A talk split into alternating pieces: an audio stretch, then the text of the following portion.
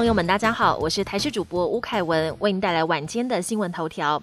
校正回归数下降，北市确诊跌破百，新北不到两百。台湾今天再新增两百六十六例本土个案，不过校正回归数八十九例是首次低于百例，尤其疫情重灾区双北市的校正回归数都明显下滑，显示通报流程简化开始见效。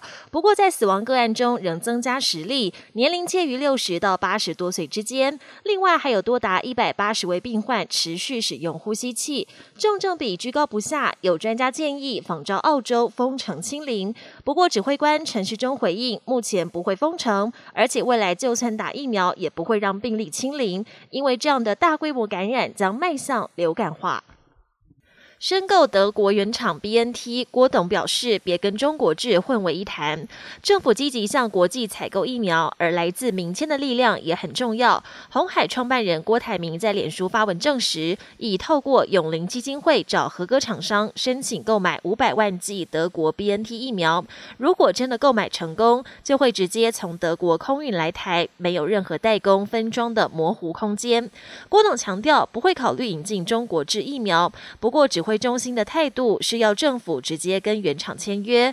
网友在脸书留言提问，会不会担心因此增加捐赠疫苗的难度？郭董亲自回应一个字：会。许多民众纷纷跟进留言，直说无论成功与否，都感谢郭董为台湾人民出力。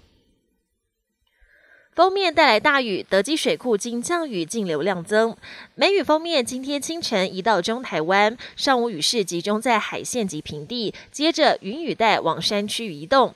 德基水库集水区雨量渐增。根据水利署水库即时水情资料显示，德基水库今天上午七点水位来到一千三百二十二点四公尺，蓄水率百分之一点二七，水位有望止跌回升。国际焦点：南韩力拼提高接种率，疫情渐降温。新冠疫情持续延烧，南韩三十号新增四百八十例确诊，是二十天来首次单日新增病例数低于五百。南韩政府力拼提高接种率，美国也对南韩伸出援手。拜登二十一号曾承诺。给南韩五十五万人份的疫苗。不过，南韩总理金富谦宣布，美方总共捐赠了一百万剂交生疫苗，预计一周内抵达，展现美韩之间稳固友好的同盟关系。英国凯特王妃接种第一剂新冠疫苗，为疫苗背书。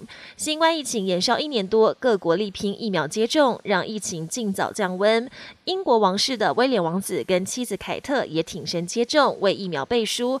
不过，像英国、比利时等西方国家，还是有不少民众反对疫苗接种跟防疫措施。澳洲墨尔本有大批民众上街抗议，违反封城措施，结果数十人遭到逮捕。美国疫情逐步解封，廉价引发出游潮。三十一号周一是美国国定假日——阵亡将士纪念日，形成这个周末放假三天，又碰上美国疫情逐步解封，已经打完两剂疫苗的人出门不用戴口罩，让这个廉价在全美引发出游潮。机场和铁公路车站都出现难得一见人来人往的现象，估计人流移动高达三千七百万人次。美国工位专家很担心。长假效应，就怕会让防疫再破功。